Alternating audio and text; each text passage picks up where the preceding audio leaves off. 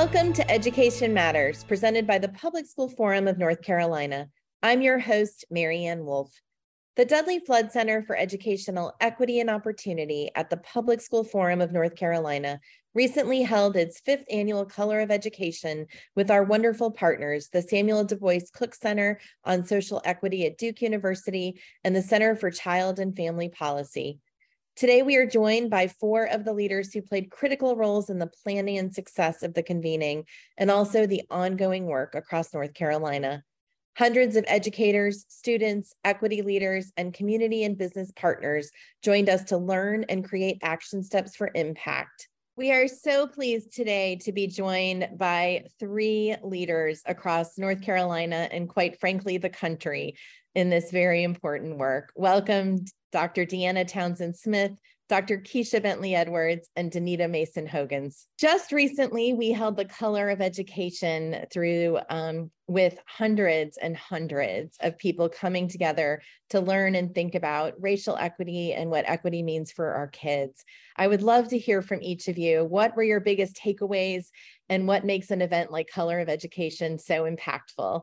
And Deanna, as the Senior Director of the Dudley Flood Center, I'd love to start with you. My biggest takeaway from the Color of Education is that there's a path forward despite any setbacks that have occurred.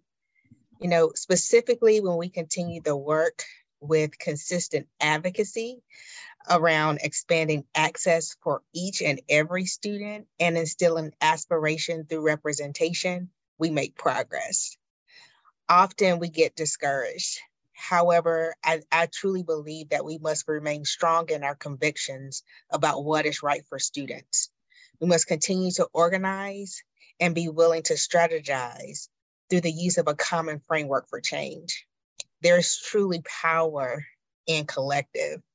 One of my favorite people, Maya Angelou, once said, each of us has the right and responsibility to access the roads which lie ahead and those over which we have traveled. And if the future road looms ominous or unpromising, we must be willing and ready to change. What we dived into at this color of education is that Brown versus Board laid the path, and we must accept our responsibility to ensure a sound basic education for each and every student. That must be our conviction. Thank you so much. Danita, what were your biggest takeaways? Well, very similarly to um, what uh, Deanna said, I think that we're in a real critical point right now. And I think we're in a very critical point since Brown versus Edu- the Board of Education, I think um, since 1954, to really look at how education is going to be determined and how we're going to look at education and view it through the lens of providing a sound basic education for every child. So I think there's a lot of work to be done. And another thing that I think was really important and impactful for me is what a great uh, force the Color of Education con- uh, Conference has become over the last three years. And um, the Color of Education Conference has become such a significant part of learning about how we can provide education equity for every child and what the policies, what are the conversations surrounding those educational inequities, and how we can use the understanding that we gain from these conferences to um, promote the educational e- equity that we want to provide for our children. Keisha, I would love to hear your takeaways. You bring a very interesting perspective to this work you know, there were several takeaways, so it's hard to choose just one. Um, but the biggest thing is that context matters, and um, context has always mattered. And as we talked about things that happened, you know, even back to um, the antebellum period, to Brown versus Board, and you know, uh, the the brief period of active busing and integration uh, that we had here in North Carolina to now, context matters. The questions are often the same, but the context has changed. And I think that's really um, what I found so compelling about this year's conference is that we had gener- multiple generations of educators, students who were reflecting on their busing experience here in North Carolina as well as um, nationwide, um, teachers who were teaching during this period of segregation and the transition, and for them to have so many of the same questions that we have as we think about educating our children, it lets us know what we have learned from then so that we can move forward. And I think that was that that that pro, we had that propulsion, like we have to move forward. Uh, as we know more, we can do better. When we think about the last couple of years, we know that students and families across North Carolina, our country, and quite frankly, the world have been through a great deal of challenges. And in this context, as you say, how do you think our students and families are doing? And, um, you know, how is this different or unique for our children and families of color? Keisha? I think we often compare uh, children um, from, oh, this was what the markers were five years ago or three years ago. Uh, and I don't think it's really an accurate comparison. The children from three years ago are very different. You know, a third grader three years ago is very different from a third grader today. They've experienced, you know, a lot of children have experienced a lot of grief and loss. Uh, being home for a year, uh, oftentimes people think about the learning loss, um, which I, you know, they can, if you lose something, you can find it. And I think that's something that we need to remind ourselves. Uh, we do it every summer. we can do it again at this period. So I don't think it's something that people should be frantic about. You know, it was a lot of stress on parents, which puts a lot of stress on kids. So I don't think that we often think about the stress of being home and the relief sometimes of being at school, but ultimately we want our kids safe. So I was actually okay with you know, my girls being home a while longer um, because I just could not have dealt with any more grief, eh, you know, or loss at that period. Danita and Deanna, I know as you all in your deep work that you're doing, what are some of the challenges you think our families and students are facing today? Um, Danita? and I think the um, this current this current state that we're in has provided us an opportunity to really look at how these intersectional issues are affecting our children's ability to grow and learn. And I think that um, we know that proficiency has been down in a lot on a lot of uh, different levels for children, but I agree that it's an opportunity to look at clarity, look with clarity at what we are providing for our children and what we actually need to do. Deanna? Yes, and I totally agree. It it is about equity and whole child. It's like we have to ha- we have to think about both. And much to the points that have already be, been made, I think that COVID nineteen exacerbated already existing problems. And what we need to do is focus on some of the innovations that we saw during the pandemic, such as providing universal free meals to every single child, creating pathways for success, and providing internet connections in some of our remote in, some of our most remote areas. Uh, those are some of the things that we need to continue to do. And much to Dr. Keisha Bentley Edwards' point around um, around learning loss, we also have to think ar- around learning gains. What are the things that students gained during during this time and what we what we must do is continue to tear down those barriers to success that we eliminated during the pandemic thank you so much for being here after the break, we will continue with this discussion. Education Matters is brought to you each week in part by Participate Learning, uniting our world through global learning. Welcome back to Education Matters. Many districts have been tackling issues of equity and trying to understand what individual students need but right now we are at this point where we need to assess and decide what do we do next. And um, i'm just curious to hear what action steps you think we take which all come out of color of education but also all of your deep experience. Keisha? The first thing we need to do we need to think about our taking care of our teachers our administrators, our custodial staff, our nurses, social workers. Like when we, lot of times we say we need to take care of our teachers, but to also think about the entire ecosystem within the school system. We've had a shortage of counselors and nurses for a long time, and it was exasperated. Uh, you know, uh, you know, with the pandemic and the return, we need to bolster these resources, but we also need to look at uh, schools of education to make sure that they have appropriate funding so that they can expand that pipeline for better teachers, you know, motivated counselors because we need it. So those would be my some of my action steps. You know, we're losing a lot of teachers for good reason.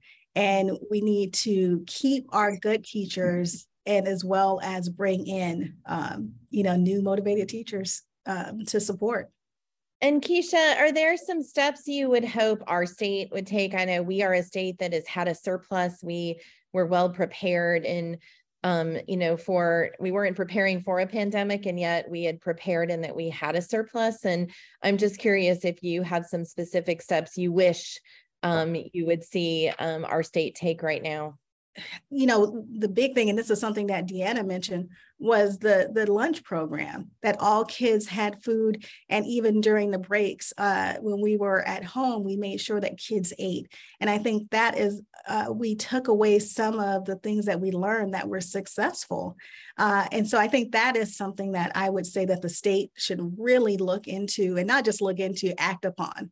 Danita, do you have some action steps you're hoping to see soon, tomorrow, but obviously into the future? Well, yes, as, as an organizer first, I absolutely do. I think that um, the color of education has done such a terrific job in terms of defining what the problems and um, what things come out of not having access to an education, a sound base, basic education for every child. In the past, We've had wonderful people like Nikole Hannah-Jones, Ta-Nehisi Coates, um, Ibram Kendi, who really defined the problem and paired them with local scholars like Keisha, like Ioma, Sandy Darity, and talked about what the root causes of, of these inequities are. And I think this year was special for me because it looked at um, these inequities through a historic lens, but not only looked at the inequities through a historic lens. It also looked at resiliency through a historic lens and what really powerful things that may have been great solutions that we might not be looking at. So I think for me,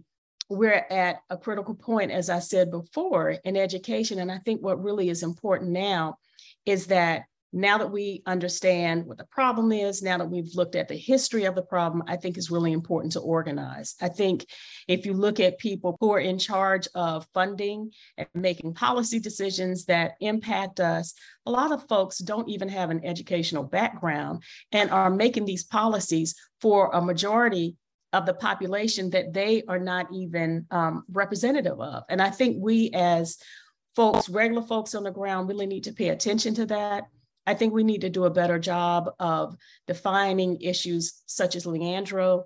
Most of the people in education that I know of are, um, are very aware of what Leandro is and what implications that might have for educational funding and the objective of providing a sound basic education. But I don't know how good of a job we've done um, educating people who are voting and putting these people in these positions that are making these policy decisions for everybody. And um, so I think the next logical stage is to uh, find these teachers who come to the conference every year looking for solutions and looking to pair with each other to pro- provide solutions and provide opportunities to hear from them, learn from them, learn from each other, and talk about a discourse that will put us in a better position later on. So I think organizing is the next uh, the, the, next um, step, and I think it's critical for us to talk about the role of votings, the consequences of elections,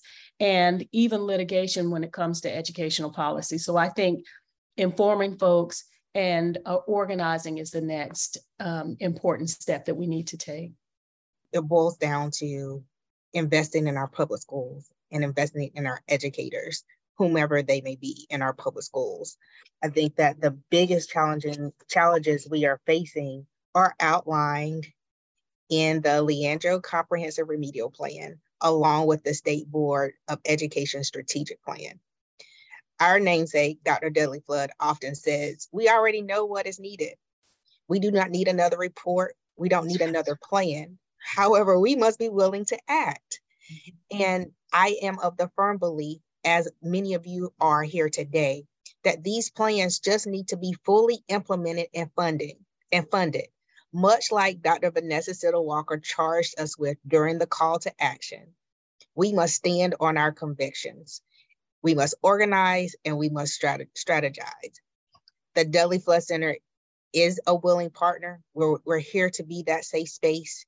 Um, and we're willing to engage in those conversations to continue to make public education the best it can be for each and every student. One, to also make sure we call out the critical role that our education district and school administrators, principals, superintendents, and other leaders are playing in all this work. I know that they are dedicated and I am getting to work with them and and supporting those teachers and all of that. And so I would like to add that as part of that call to action that we're also supporting those leaders. I know you all were including them in there. I just wanted to give a shout out um, because I've watched the deep work that they're doing and how they think about all this and giving their teachers um, what they need in order to also succeed. So really appreciate that. And in our last couple of minutes, I'd like to give each of you a chance just to share what gives you hope. What gives me hope is how motivated and committed the educators at Color of Education were. It, it really gave me a lot of hope, but also um, the fact that people are not just standing by and watching what happens or just letting um, people who don't have children and families best interest in mind at heart. So whether it's the history the accuracy of history the inclusiveness of um, the lgbtq um, children and teachers um, all of these things are in, are critical and they're interconnected and we what gives me hope is that we are not just standing by. We're thinking about as danita said our elections.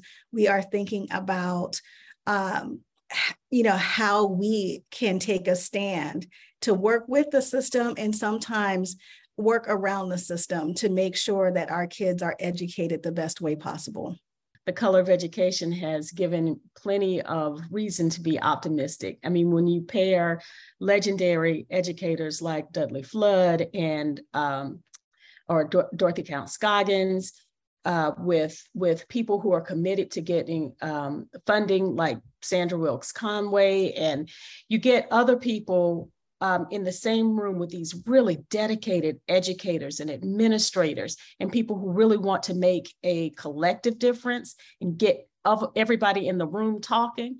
I really think there's some great things that will come out of this. And um, I'm really, really looking forward to community collaboration all over the state. And I think that we um, are in a challenging time, but I also believe that challenges bring opportunities. So I think we have great opportunities now to really look at educational equity and what role we might play in providing that education, whatever our level of um, interaction is with, with the process. What gives me hope is that, you know, we have the Dudley Flood Center and we have this partnership through the Color of Education Summit where we can not only discuss, but develop action steps to support students educators in our public in our public schools. The conversation doesn't stop here. We must continue the work because we have a responsibility. And just just putting out another call that for those who missed the Color of Education Summit, you will have an opportunity to experience an abbreviated version on Giving Tuesday. So we will we will pour into you on Giving Tuesday so that you can join the conversation and the work that is currently taking place. So we have a lot of work to do to um, to to create the appropriate actions to er eradicate systemic inequities, and I'm looking forward to one of the many things that gives me hope is that we have leaders like the three of you. And I am grateful every single day. And I know people across our state are too. And we all know this is not the last conversation we're going to have. So we will see you again. But thank you so much for joining us today. Thank you, Mary. Thank you. Great to be here. After the break, this week's final word with Dr. Dudley Flood. We are so pleased to be joined today by Dr. Dudley Flood. Um, as many of you know, Dr. Flood has been deep in this work, trying to ensure that every child in North Carolina has access to a high quality, equitable education for many, many decades and continues to share wisdom, the challenges, and also the hope. Dr. Flood, can you talk a little bit about what gives you pause and what gives you hope? Uh, what gives me hope is uh, I just witnessed at the Color of Education a realization of the value of diversity. Uh, we still encounter people who don't fully understand its value. And here we were in a gathering of people of all ages, all races, all bents, probably all public philosophy. We didn't examine that. That wasn't our purpose. Our purpose was to understand how valuable it was to have different opinions, different perspectives, different understandings, and incidentally to gather new tools for whatever work we would be engaged in about how we move forward. So it's it's difficult for me to to feel poorly about any of that because I think our emphasis has to be on not so much what was, but what is and what can be. Uh, as you might guess, I read a fair amount. And one of the things that sticks in me that I read years and years ago uh, was a quote by the Hebrew poet Balak when he said in 1500, we are born into a world that is coming, but is not fully dawned, and into a world that is going, but is not fully gone. Well, that was very evident to me when you looked at the generations that were present. And when you heard the stories of people who had lived through instances which the younger people would not have had any, any experience in. And then when you heard from the younger people of rejection of a, what they're now doing and what they perceive can be done and ought to be done and should be done, you realize we're still children of the dusk. We're still living in a world that's coming. It's not for the here. And in a world that's going, and not, not for the gone. So it gives me hope that as we learn how to straddle that world, how to not separate it, how to not have it have parts that have to battle against each other, but there's continuity. Uh, one blessing that I have is the blessing of having lived a long time. And when I look at the progress in my specific experience, from where we came to where we are, I know we can get to where we're headed. I know that. I don't have to wonder about it. So that gives me hope. We don't always have the avenue through which uh, to share with those who might profit from such sharing. And for that reason, I'm encouraged that we're now beginning to build that avenue. We're building that through the Flood Center, we're building it through the Public School Forum, we're building it through other avenues that haven't been available to us in, in a, a demonstrative way for a while. Uh, so I, if I had a wish, that that would have been a continuity of what we did in the 70s, but there wasn't. There was a lapse. Uh, there was a semi-realization or, or acceptance. Oh, now we've got that done. We're going to something else. But I recognize that anything that is maintained, nourished, diminishes. Uh, it's a normal uh, fact. And uh, those theories that I always like to quote, I used to be a science teacher in the elementary school. And I used to teach the law of inertia. A body in motion tends to continue in the same line of motion unless it is acted on by an external force. So what we have to learn to be, if we don't become that external force, whatever was will continue to be just as it was. But I do believe we've learned now how to create some external force uh, to not have inertia be so much like it was, but to have it continue to move, but move in a proper direction that serves all people. So that is what gives me hope. I love it. Well, Dr. Flood, thank you as always for sharing with us. Every single time I get to be with you, even for a few minutes, I learn more and I leave inspired to do better. So thank you. Thank you for taking time with us to learn and think about education. That's all for today, and we'll see you next week.